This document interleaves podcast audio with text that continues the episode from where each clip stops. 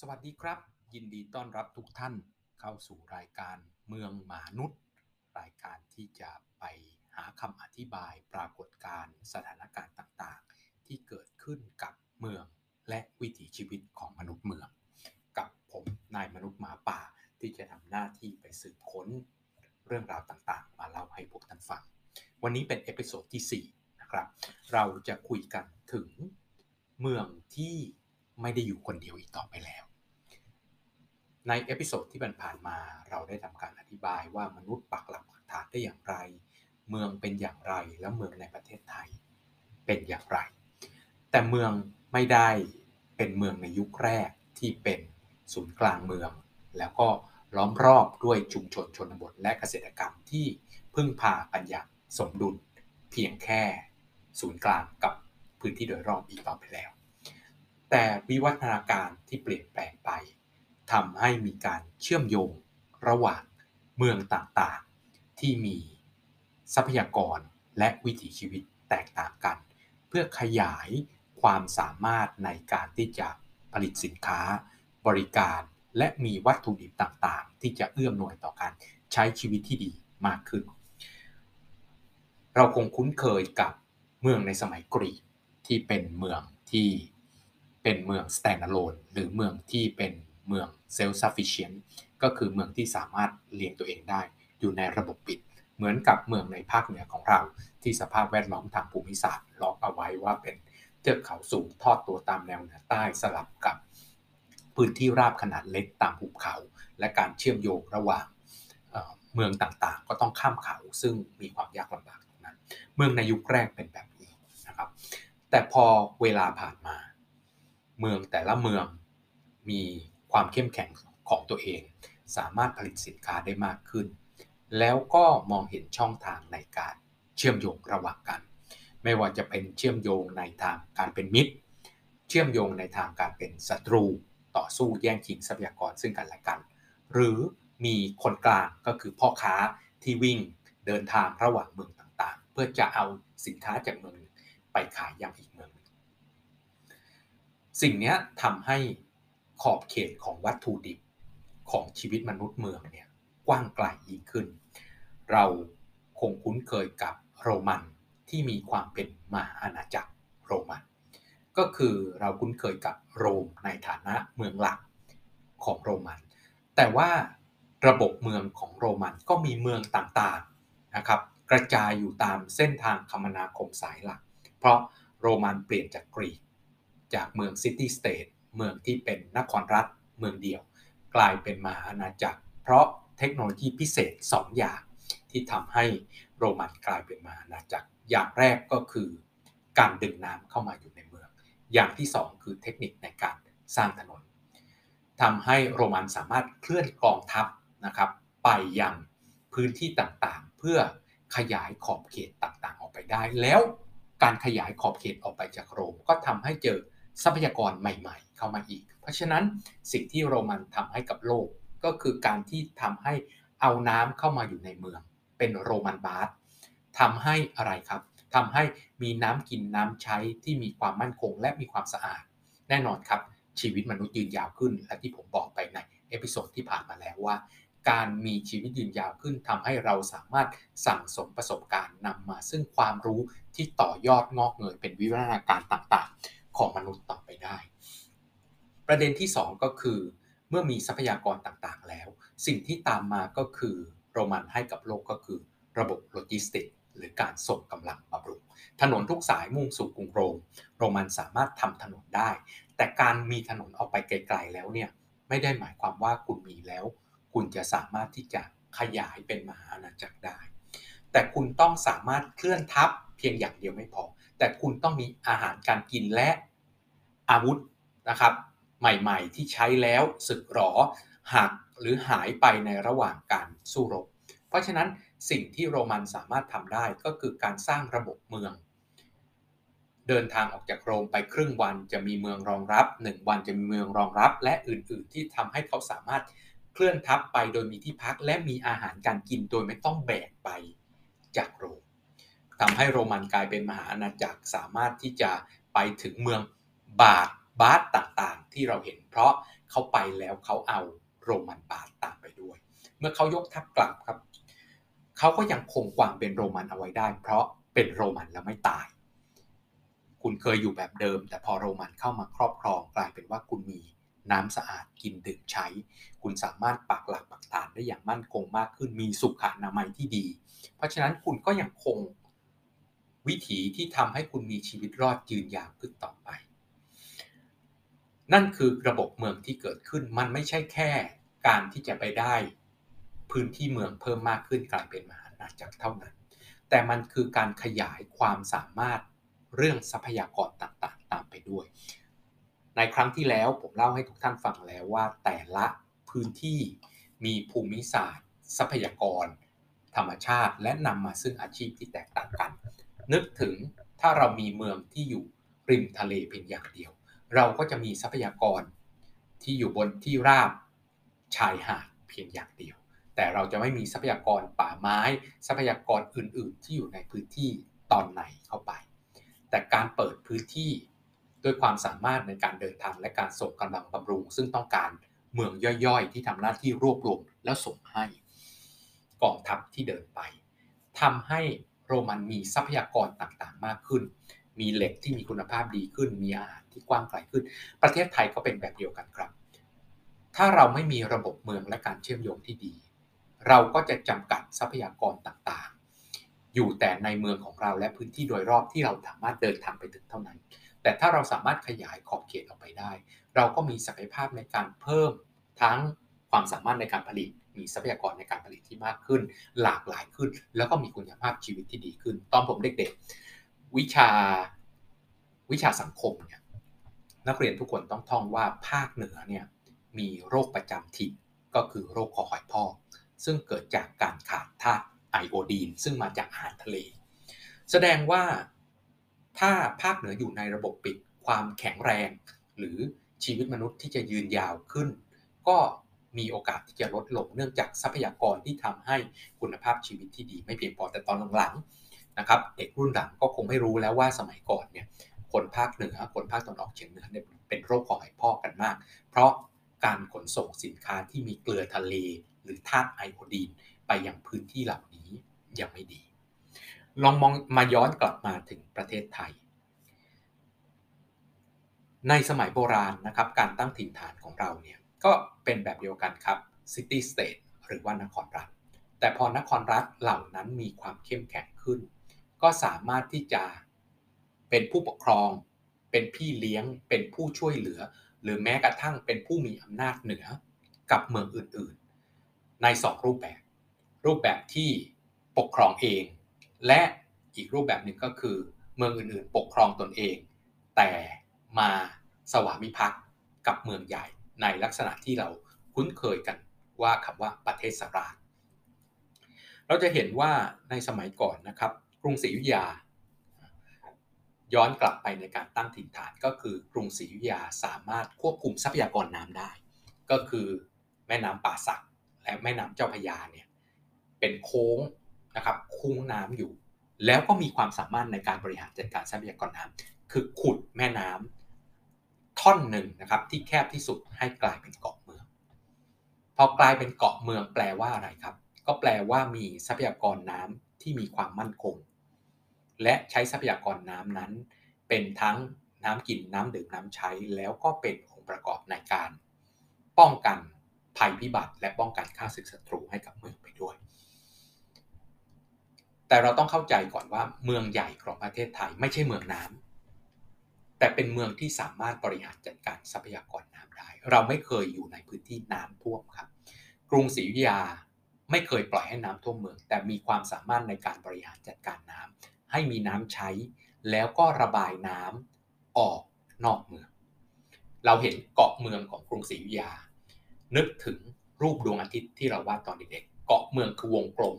แล้วจะมีคลองนะครับปลายเปิด เป็นเหมือนรัศมีของรูปดวงอาทิตย์ที่เราเคยวาดตอนเด็กๆ คลองเหล่านี้เนี่ยมีหน้าที่เมื่อน้ำเหนือมาเยอะก็ระบายน้ำออกไปยังทุ่งนะครับ ทุ่งนาที่อยู่นอกกำแพงหรือนอกเกาะเมืองกรุงศรีอยุธยา เราจึงเคยอ่านหรือเคยฟังพงศาวดารว่าถ้าพม่ายกทัพมาล้อมกรุงศรีอยุธยาไว้ในเวลาที่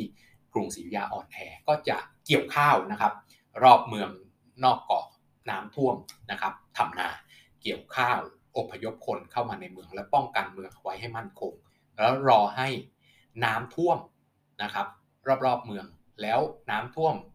หน้าน้ำนะครับ น้ำขังก็จะเกิดโรคระบาดนะครับ ก็คือโรคอายุวาตากโรค แล้วพม่าก็จะอยู่ไม่ได้ยกทัพกลับไปเอง แต่น้ำที่มาที่กรุงศรีอยุธยาคือน้ำมาจากไหนครับ ก็มาจากปิงวังยมน่านทางด้านเหนือเพ ราะฉะนั้นกรุงศรีอยุธยาไม่เคยปล่อยให้น้ำท่วมครับถ้าตอนเหนือน้ำท่วมมากๆนะครับ ด้านเหนือของเมืองน้ำท่วมมากๆแล้ว ระบายลงใต้ไม่ทัน เพราะมีช่องทางน้ำอยู่ทางเดียวคือแม่น้ำเพราะฉะนั้นเราจึงเห็นคลองท่อคลองมะขามเรียงที่เป็นคลองตามแนวเหนือใต้ ในเกาะเมืองของกรุงศรีอยุธยา ซึ่งมีประตูน้ำครับมีการขุดค้นเจอเมื่อ 2 ปีที่ผ่านมาแล้ว ก็คือมีประตูน้ำทั้งทางด้านเหนือนะครับหัวของคลองและท้ายของคลอง ประตูน้ำนี้มีไว้ป้องกันน้ำท่วมกรุงศรีอยุธยา ก็คือเมื่อน้ำเหนือมามาก ๆ แล้วระบายลงทางใต้ไม่ทัน เพราะมีแค่2ช่องคือแม่น้ำทั้งสองฝั่งนะครับที่ล้อมรอบเมืองอยู่ระบายไม่ทันเขาก็จะเปิดประตูน้ำนะครับที่คลองท่อของมะขามเรียงเพื่อจะดึงเอาน้ำออกนะครับจากเหนือเนี่ยที่กำลังจะท่วมเมืองเนี่ย ลงสู่ตอนใต้ ลงสู่แม่น้ำตอนล่างอย่างรวดเร็วเป็นทางลัดลงไป เพราะฉะนั้นที่ผมบอกไว้ตั้งแต่แรกว่าเมืองหลักของประเทศไทยไม่ใช่เมืองน้ำและไม่เคยปล่อยให้น้ำท่วมเมือง เมืองหลักของเราเป็นเมืองบก แล้วกรุงศรีอยุธยาก็ด้วยความที่เป็นเมืองใหญ่นะครับ เป็นเมืองใหญ่เกิดจากอะไรครับหนึ่งก็คือมีความมั่นคง มีทรัพยากรนะครับ มีข้าวอุดมสมบูรณ์ พอที่จะเลี้ยงคนแล้วขายคนอื่นๆออกไปได้ เพราะฉะนั้น เมื่อมีทรัพยากรอุดมสมบูรณ์คนก็จะ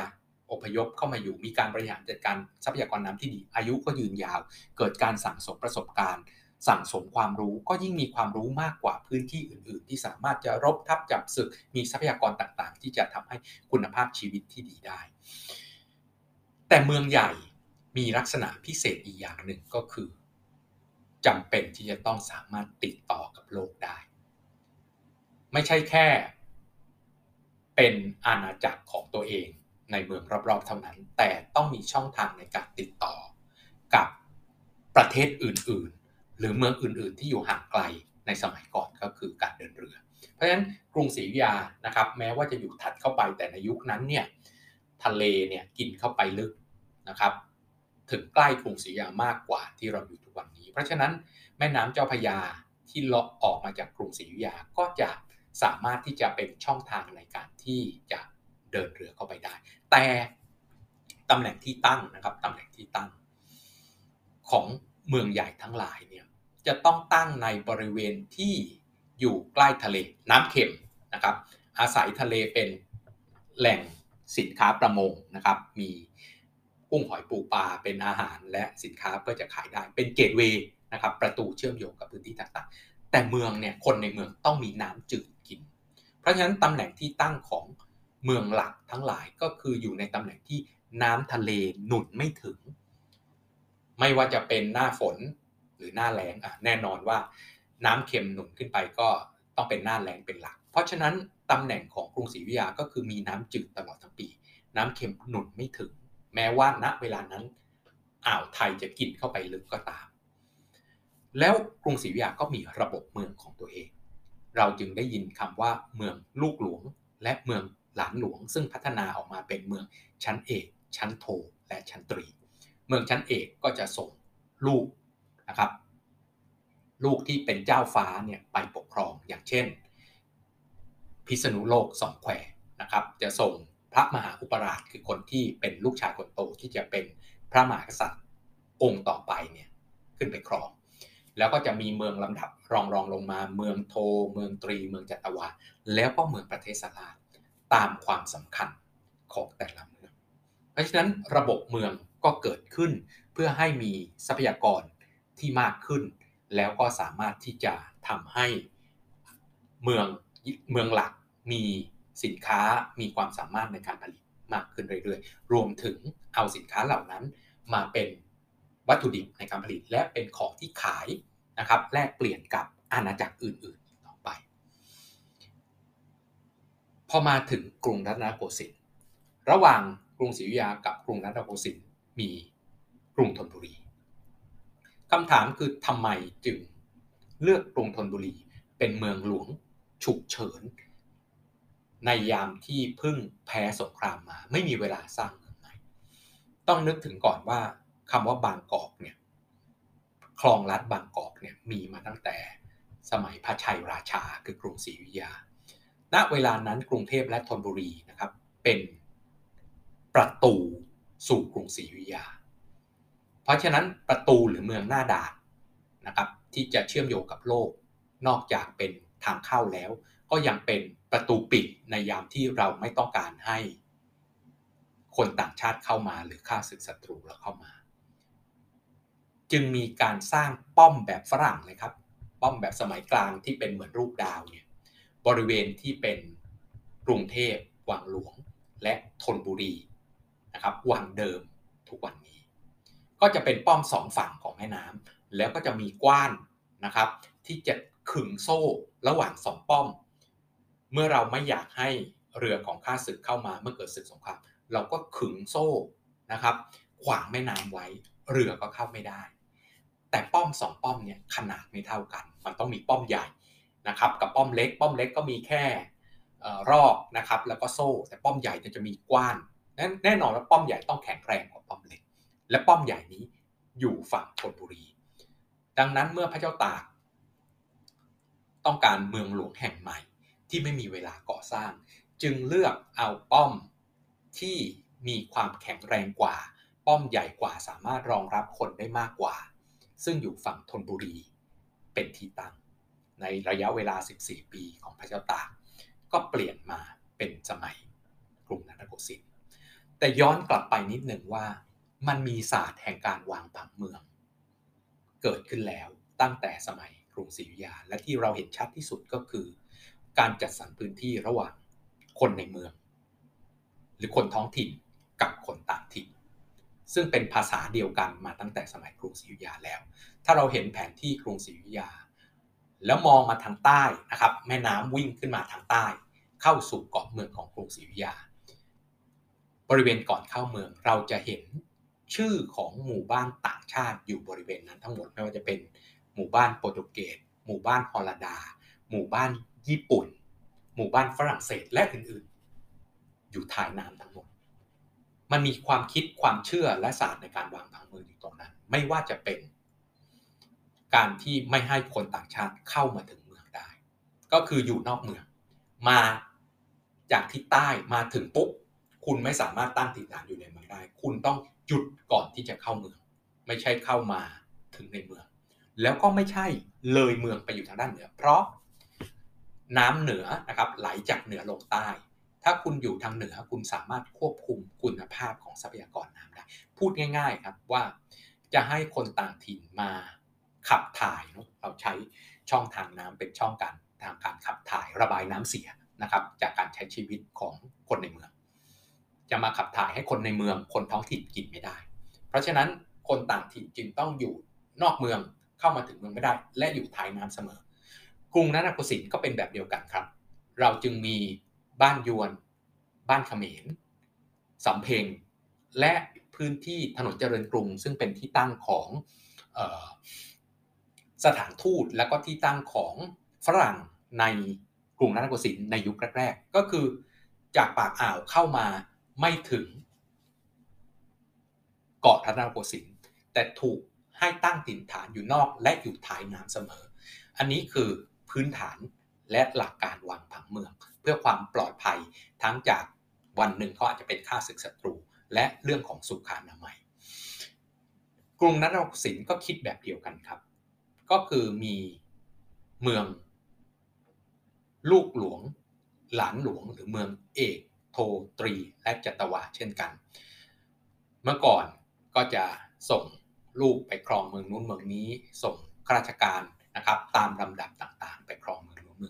แต่พอสมัยร5นะครับได้ไปถึงประเทศอังกฤษ แล้วก็ไปเลือก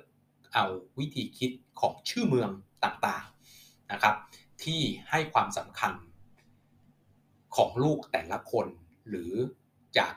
ชาติกำเนิดของลูกแต่ละคนตามความสำคัญของเมือง อย่างเช่น ลูกที่เป็นเจ้าฟ้าก็จะมีชื่อทรงกรมนะครับ คือการทรงกรมคือการรับราชการ